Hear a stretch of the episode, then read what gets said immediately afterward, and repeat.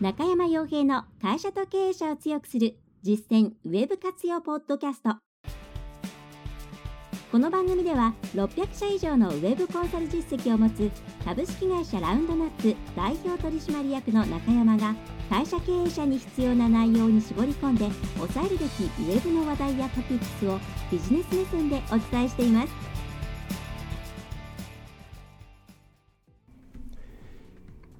ね、皆さんこんにちは。ランドラップコンサルティングの中山です。えそれではですね、まあ、年末年始ということですけれども、うん、2019年最後のポッドキャストを始めたいと思います。まあ、YouTube の、え YouTube の配信もそうですね。ちょっとまだ、まだ治らない喉ということなんですけれども、えー、ちょっと聞きづらい部分もあるかもしれませんが、ご容赦いただければと思います。えー、さてね、えー、幸いこれが200第216回ですかね、え数えてみると1年目が、えっ、ー、と、2000、丸6年ぐらいやってるみたいですね。2013年の11月にこの第10、えー、第1回ですね。これでもう一個前にもうちょっとやってたのがあるんですけど、まあ、それはかなりせん、なんていうか、えー、どうやったら再生回数稼げるのかなとかを考えてやったもので、えー、まあ、その話もちょっと今日雑談的にしていこうかなと思うんですけれども、えー、っとですね、まず、えー、1年間お付き合いいただきましてありがとうございました。無事215回ということで、まあ、早くですね、えー、1桁上に行けるように引き続き頑張っていきたいと思いますので、ぜひともですね、来年2020年もお付き合いいただけると嬉しいです。えー、で、えー、まあ、かれこれそうですね、まあ、雑談さておき、今回のテーマなんですけど、まあ、年末年始に聞いている方が、えー、多いと思いますので、まあ、そうすると、まあ、個別のいろんな具体論というよりは、まあ、これからどうするのかなとかですねそういうところについて考えるネタをご提供させていただいた方がいいんじゃないかなということで今回、えーまあねうんまあ、いろいろ賛否両論というか考え方というか派閥というかですね、まあ、いろんな あの、めんどくさいものがある業界 SEO ですけれども、まあ、うちとしては中小企業の方々がお客さんとして多いので、えー、まあ、バジェット予算ですね、というものをある程度平準化できて、まあ、抑えようと思えば抑えられる範囲が大きいっていう SEO を扱うことが多いです。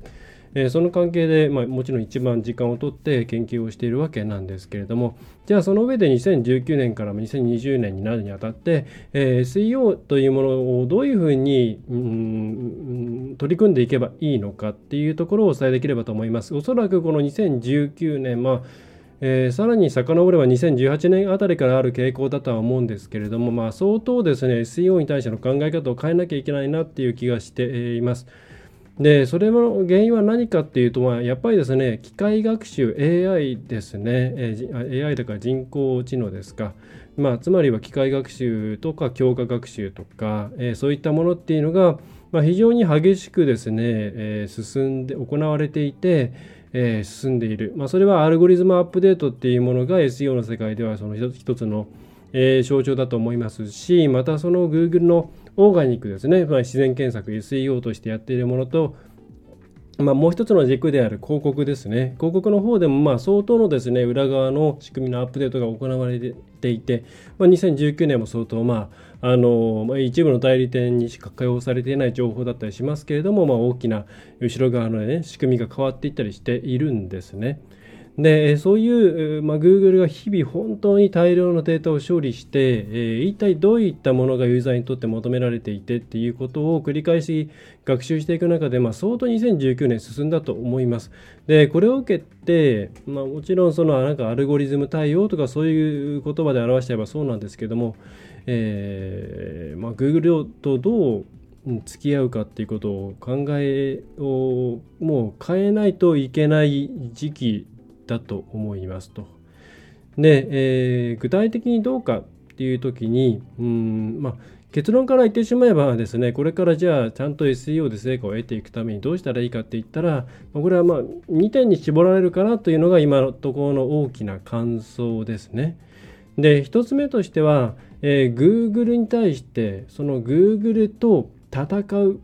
のではなくて、戦うっていうのは別になんか悪いことをするということではなくって、えー、Google に対して、えー、Google の出している検索結果のこの辺に自分のコンテンツを入れるぞみたいなですね。そういうふうに、えー、まあ、投げ込むようなイメージを持つんじゃなくってあくまで Google っていうものをいかにこうなんていうんですかね、えー、うまく使っていくかっていう考え方になっていかないと、えー、うまくいかないと思いますっていうのが1点目ですねでもう1点目を先に言ってしまうと2点目としては、えー、現場とのコミュニケーションを取っていかないとおそらく SEO うまくいかないうまくいかないなっていうのがあります。まあ、もちろん中で内製化しちゃってるケースであれば2番目の方はまあうんまあでも部署の問題とかがありますかね、まあ、ちょっと難しいかもしれないんですけれども、まあ、この、えー、Google をいかにうまく使えるかどうかっていうのが1点目のポイント、2点目が現場とのコミュニケーションをきちんと取れているかっていうのが非常に重要になってい、きます。まあ、今までですね、SEO っていうとどういう、まあ、なんとなくですけど、まあ、中小企業とかの方々特にあのあんまり SEO、あの、なんていうんですかね、でね、よく分かんないものだと思うんでこうイメージを持つじゃないですか。こういうキーワードで1位になれたらいっぱいお客さんが来るんじゃないかな。だからそこに出したいなとか。それから、えー、競合他社がこういうキーワードに出してるからうちもそこに同じように出したいなとか。あとはここのキーワードってなんかお客さんいそうだからうちもそこに、えー、なんとか上位表示出してそこからお客さん取っていきたいなっていうふうに、えー、今の検索結果に対してそこにまあ、自分のコンテンツ、あまあ、ないページをこうそこにボンと載せるっていうことを、まあ、一体どうやったらうまくそこに出せますか？上位に行けますか？そしてそこから集客ができますかっていうふうに、まあ、いかにこっちの思った通りに検索結果をコントロールできるかっていうふうに無意識に考えちゃっているケースが多いと思うんですね。で、えーでそうそういう考え方で今まで、まあ、今あの今までというか、まあ、結構昔なんかは、まあ、実際そのやり方で無理やり上位表示させちゃったりとかするケースがあったりあるいはテクニック論で今でもこのページをもうちょっと順位上げたいから、まあ、こうやってコンテンツを足してこんな感じでお作法を変えてあげたら上に行くかもしれないですよっていう一応まあテクニックみたいなもので上げていくっていうやり方もありますけれどもえー、そういったやり方っていうのがどんどんどんどんですね、えー、自分の思った通りの結果になっていかなくなると思います。まあ、現時点でも多分そうなってますよね。えーまあ、例えばアフィリエイトの業界なんていうのは、まあ、そんなんでかなり壊滅的になっているらしいですけれども自分たちが、まあ、あそこはまあまさに無理やり上げているようなケースが多いわけなんで、えー、そういうところがですね、えー、どんどん廃業しているという状況があるわけなんですが。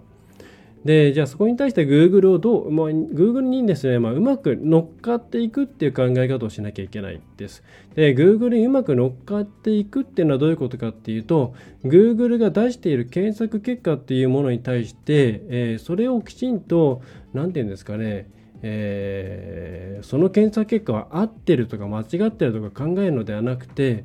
今の検索者のユーザーの検索ユーザーの、まあ、民意というかですね欲しがっているものは今基本的にちゃんと検索結果に並んでいるっていう前提から始めちゃった方がいいです。でこう言うと必ずいや例えばそのこの有業界ではこういうのが出てて明らかにこれおかしいでしょうとかそれからえーと、だから例えば、えー、医療系とかそっちの方になってくるとまあちょっと不透明なとこがあることも事実です。でそういうピンポイントピンポイントはあるんですけどじゃあ実際自分たちが検索っていう行動をしていく中で、えー、おかしいなって思うことがじゃあ日々毎回毎回そうなのかって言ったら、まあ、業界の人は自分たちの思った通りになっていないいないっていう観点でそう思っちゃうケースっていうのはあると思うんですけど一般の方がじゃあ普通に検索行動をしていて、えー、毎回毎回、うん、これなんか全然違うぞっていうふうに思うかっていうとまあ大体のケースって成功してると思うんですよ。で失敗している場合だけなんとなく覚えていってでそれを人から言われたらああそうそうそういうことあるよねっていうふうになるようなレベルだと思うんですね。はい、つまり、まあ、雨乞いと同じですけれども失敗少ないケースに関しては覚えているけれども多いケースに関しては覚えてない。つまり、えー、今回も成功しているパターンで相当多いはずで私も日々やっていますけども成功しているパターンの方がはるかに多くて。で、えーそういう感じなんで、まあ、ほとんどの場合において、今、大体の人が満足しているんですよね。ほとんどの検索において。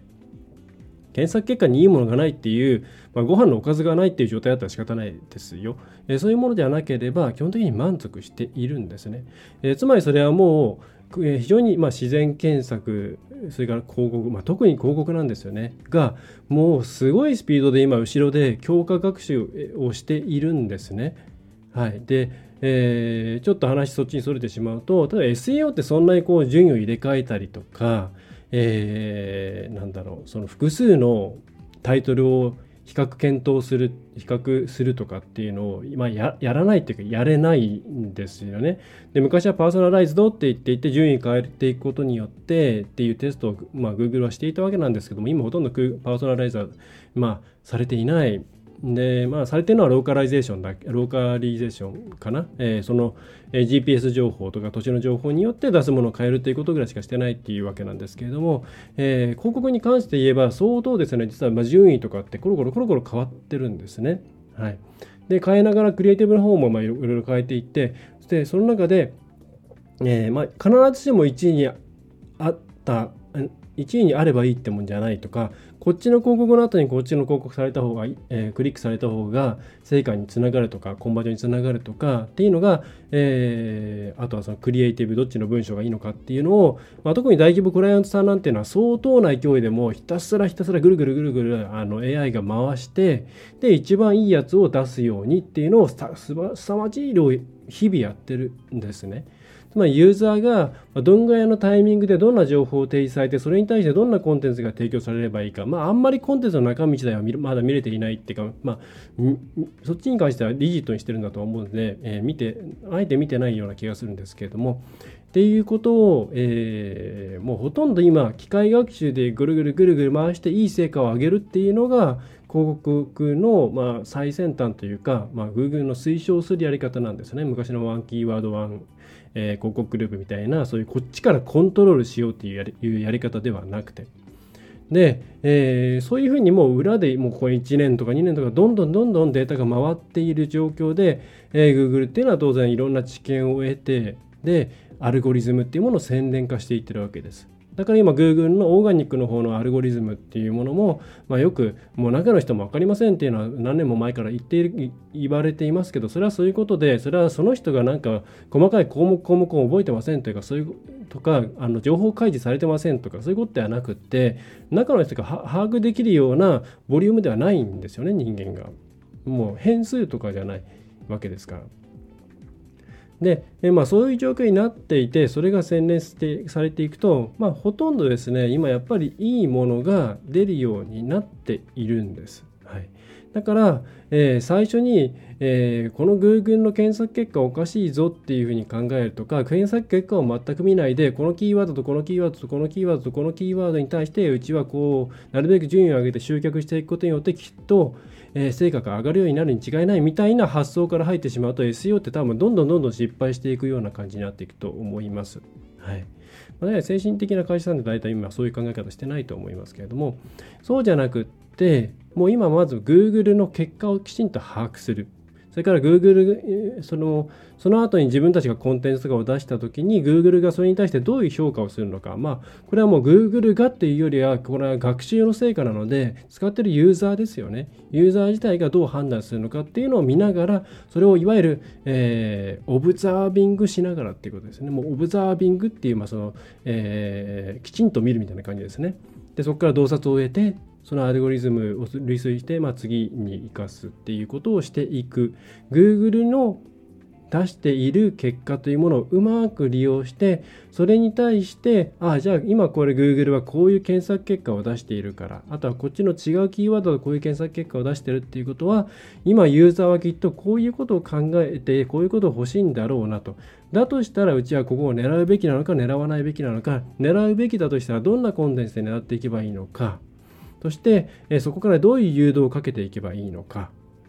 っていう順番でコンテンツなりを考えていく。新規で作る回収をしていってでじゃあ出しました。でそれがじゃあ順位が上がっていくのか下がっていくのか。っていうところで、えー、まあ上がってきていればあこれはある程度近づいているんだろう。じゃあそれに対して次できることは何かなっていうふうに、えー、Google の動きっていうものは、まあ、もうお客さんの頭の中をある程度可視化してくれるツールみたいな風に捉えてそれに対してそれをジャーンとチェックしていろんなことを考えてでは次に何をしようかなっていうふうにうまく Google に乗っかっていくような思考をしていかないとなかなかですねうまくいかないなっていうところがあります。はい、もう無理やりこのキーワードで全然自分たちの狙っているようなサイトが上がってきていないにもかかわらずずっとそこにこだわって1位を目指したりとかそういうことっていうのがまあ全く無意味だし実際に何らかのこうご利用していけちゃったとしてもおそらくそこからコンバージョンしないんですよね。もともと Google が推奨するようなもんじゃないからですね。はい。だから結構いろんなサイトでもバーンって1位まで上がっちゃってその後急降下するようなサイトって増えてきちゃっていて、まあ、それはもう一見ご利用してバンって上げた後に Google がその状況を見ていったらあこれダメだなっていうことを落としたっていうことなんですよね。だからもうこれってもう本当に無駄なんですね。はい。でこれがもう2020年も明らかに続いていくので我々がじゃあ何するかって言ったらそういうユーザーの声が最も詰まっている Google の検索結果とかキーワードのリストとかそういうそれからそれに対してついてる順位の今の今過去、えー、今っていうものを見つめて次にどうするかを考えるっていうふうにうまく Google に乗っかっていくっていうことが、えー、ものすごく重要になってくるというふうに、えー、考えています。で、えー、さらに言えばそれはえー、最もユーザーセントリック、まあ、ユーザー中心ユーザー中心ユーザーファーストで考えた時にそれがユーザーファーストなんじゃないのっていうふうにも思うんですね。よく自分たちが Google 運を置いといてユーザーのためになるコンテンツを考えようユーザーのためになるマーケティングをしようという時に全部自分たちの中でだけやっちゃうあるいはちょっと何人かにユーザーテストユーザーの声を聞いたりして、まあ、それできっとこうだろうまあそれは仮説として持っておく分にはいいんですけれどもえこれはもうこれに違いないとかそんな感じで社内の中で自分たちの頭の中で頭の中のユーザー像みたいなものを作り出して、えー、しまうのってまあこれあ皆さんの抱えそのそういう方々が抱えているデータ量と Google が今まで抱えていたデータ量どれだけ違うかって言ったら、まあ、明らかに Google の方が多いわけですよね。桁が何桁も何桁も違うわけです。そうするとじゃあ出発点としてそこでいいのっていう。うん。っていうことになるわけなんです。はい。本当に、えー、っていうですね、私たちは本当に順位順位だけを見ている時代だったと思うんですけど検索結果そのものをちゃんと見るっていうことを中小企業の皆さんはとにかくやった方がいいですそのプロとしてはということではなくてそこには今の動きがありますそれは季節ごとにやっぱり同じキーワードでも動きは変わりますサジェストワードが変わるとかそういうことではなくてやっぱり検査結果も季節ごとに変わります。なんでかって言ったら、当然その時期時期によってインテント変わってくるからですね。はい。そのサービス、えー、なんだろう、今だと、まあ、お正月ですから絶対今インテント変わってますし、っていうのは、まあ、これはもう、なんていうかな、お客さんと対話するぐらいの重要度で、Google の出している検索結果とか自分のところに入ってくるキーワードの変化っていうものに目を向けてそれに対してえー、オブザービングして考えていくっていうことをしていく必要があります。で、今ずっと SEO の話してますけども、広告なんてさらにそうで、はい。基本的にはこれちょっと予算の問題でデータがたまらないとうまくあの機械学習回らないんで、低い予算だとちょっと難しいんですけども、あそれなりの規模の予算額を持っているような会社であれば、まあ、3桁の、まあ、中盤とかかな、えー、であれば、もうデータを貯めて、あとは Google にお任せっていうモデルでやるしかないんですね、これからは。もうはいえー、っていう時代になってます。で、だから SEO を学びたい、これからっていう方は、もうそういう考え方をベースにいろんなものを捉えていった方がいいと思います。自分たちで Google の検索結果の方向性とかをいじろうとかですね、それに反するものをどんどん出していこうっていう時代ではもうないというふうに考えた方がいいと思います。はい、で、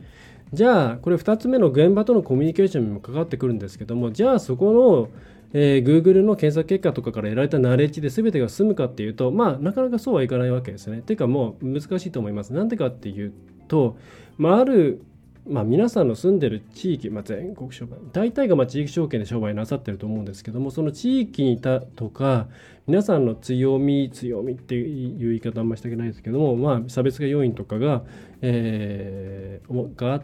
て、でそういうものってのはコンテンツとか、まあ、あとはタイトルタグを細かくどうするかとかディスクリプションを細かくどうするかとか、まあ、そういうところに関わってくるわけなんですけれども、えー、こういうところになってくるとデータ量が少ないので Google としてはそこに対して特になんかですね機械学習の成果を落とせないです。でまた、えー、Google SEO に関しては検索順位そのパーソナリゼーションを基本的にはしない、まあ、場所だけですね。あの、えー、ローカリゼーションだけなんで。そうすると、まあ、ある程度のところまで、えー、ユーザーの大きい大きいそのニーズみたいなのを掴んで、まあ、ある程度のところまで順位上がってきましたって言ってその後に関してはもうあとはもう局地戦なんですね。はい、そこからちょっと趣が変わると考えてください。ここから先が SEO なのかっていうと、まあ一応検索エンジン経由で来るんで、まあ、SEO なのかなとは思いますが、ここからはもう皆さんのえー、持っている独自データがどれだけあってそれをきちんと表現できるかどうかっていうところにかかってきます。はい、ここから先はもうどちらかというとコミュニケーション能力とかライティングとかそういう表現能力とかの部分になっていきます。つまりコンテンツ作りとか見せ方とか、えー、まあ、そもそものデータを集められるのかどうかとか、えー、そういうことになってきます。はい、で SEO だからこれをやらないでここで呼んできましたっていうとこまでで SEO を終えてしまうとその先同じような会社さんいっぱいありますからその地域でここしかないってまあそんな会社まあ地方に行けばねあったりしますけれども今は全国商売で同じような代々製品もあったりしますから負けちゃったりするんですけど、えー、どこにしても競争相手がいるんでそこに勝つっていうところまでやっぱやらないと SEO ってもう成果成果にならないですよね。SEO ってもやっぱ成果を上げないと意味ないですから、ちゃんと Google Analytics にコンバージョン上がらないと意味ないですし、Google マイビジネスにコンバージョン上がってこないと、コンバージョンっていうか、通話とかの数が増えていかないと、えー、まあ我々プロやっていけないですからね。でそうするとそこの部分っていうのはもうあのなんか汎用的ノウハウっていうものはない世界になってきますさっきのデータの話とはもう違う世界に入ってきますんででいずれこのデータの世界っていうのは多分飽和するんですよ。みんなが同じところぐらいまではある程度降りてくるんで、そうするとその先の戦いになってくる、末端の戦いになってくるんで、いかに局地戦を制することができるかどうかっていうことが大事になってきます。つまり皆さんはそこでちゃんとユーザー本当に目の前のお客さんの声聞いて、えー、それその人たちが、えー、皆さんの何があ今、えー、すごく嬉しいのかとかこれからどういうふうになっていってほしいのかそれから、えー、なんだろう。なんで他者からか、えー、変わってきたのか、なんで不安をかん、えー、わざわざ問い合わせまでしてくれようと思ったのかとか、そういう、えー、ところをちゃんとピックアップしてコンテンツを作っていけるのかどうかっていうところ。はい。でこうやって自然検索からやってきてどうしようかなって悩んでるようなお客さんをあ、えー、ここはその中でもいい感じだからじゃあここにしてここでちょっと問い合わせしてみようかなっていう反応に結びつけるっていうことをが、まあ、ここでやっと成し遂げられるわけですね。はい、ねということで、まあ、ちょっとあっちゃこっちゃ言ったんですけど、あの2020年の SEO に関しては、まず基本的な集客の上の部分に関しては、とにかく Google に乗っかって、その上で自分たちはどうすべきかって考えるっていう思考に変えていった方がいいです。Google の検索結果をコントロールしよう。まあ、コントロールっていうふうにまで考えてないかもしれないですけど、Google の検索結果にこういうふうにしたいなと一方的に考えるんじゃなくって、Google のけが今出しているものをまず受け止めて、その上で自分たちどうしたらいいのかなっていうのを考えるようにしましょうと。そしてその先データっていうものが細分化して、まあ、機械学習とか関係なくなっていくいったところえー、つまりそのコンテンツとかの部分も含めて SEO がやっていかないと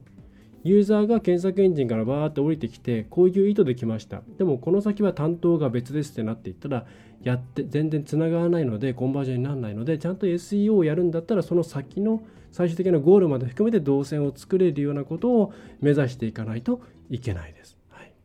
この2点ですね。はい、ねこれあのちょっとえ今どんぐらい喋ったんだ？あでも20分ぐらい喋ってるのか。えー、結構話そうと思えば23倍話せるような内容では内容ではあるんですけれどもうんえー、まあちゃんとやっている SEO の会社さんであれば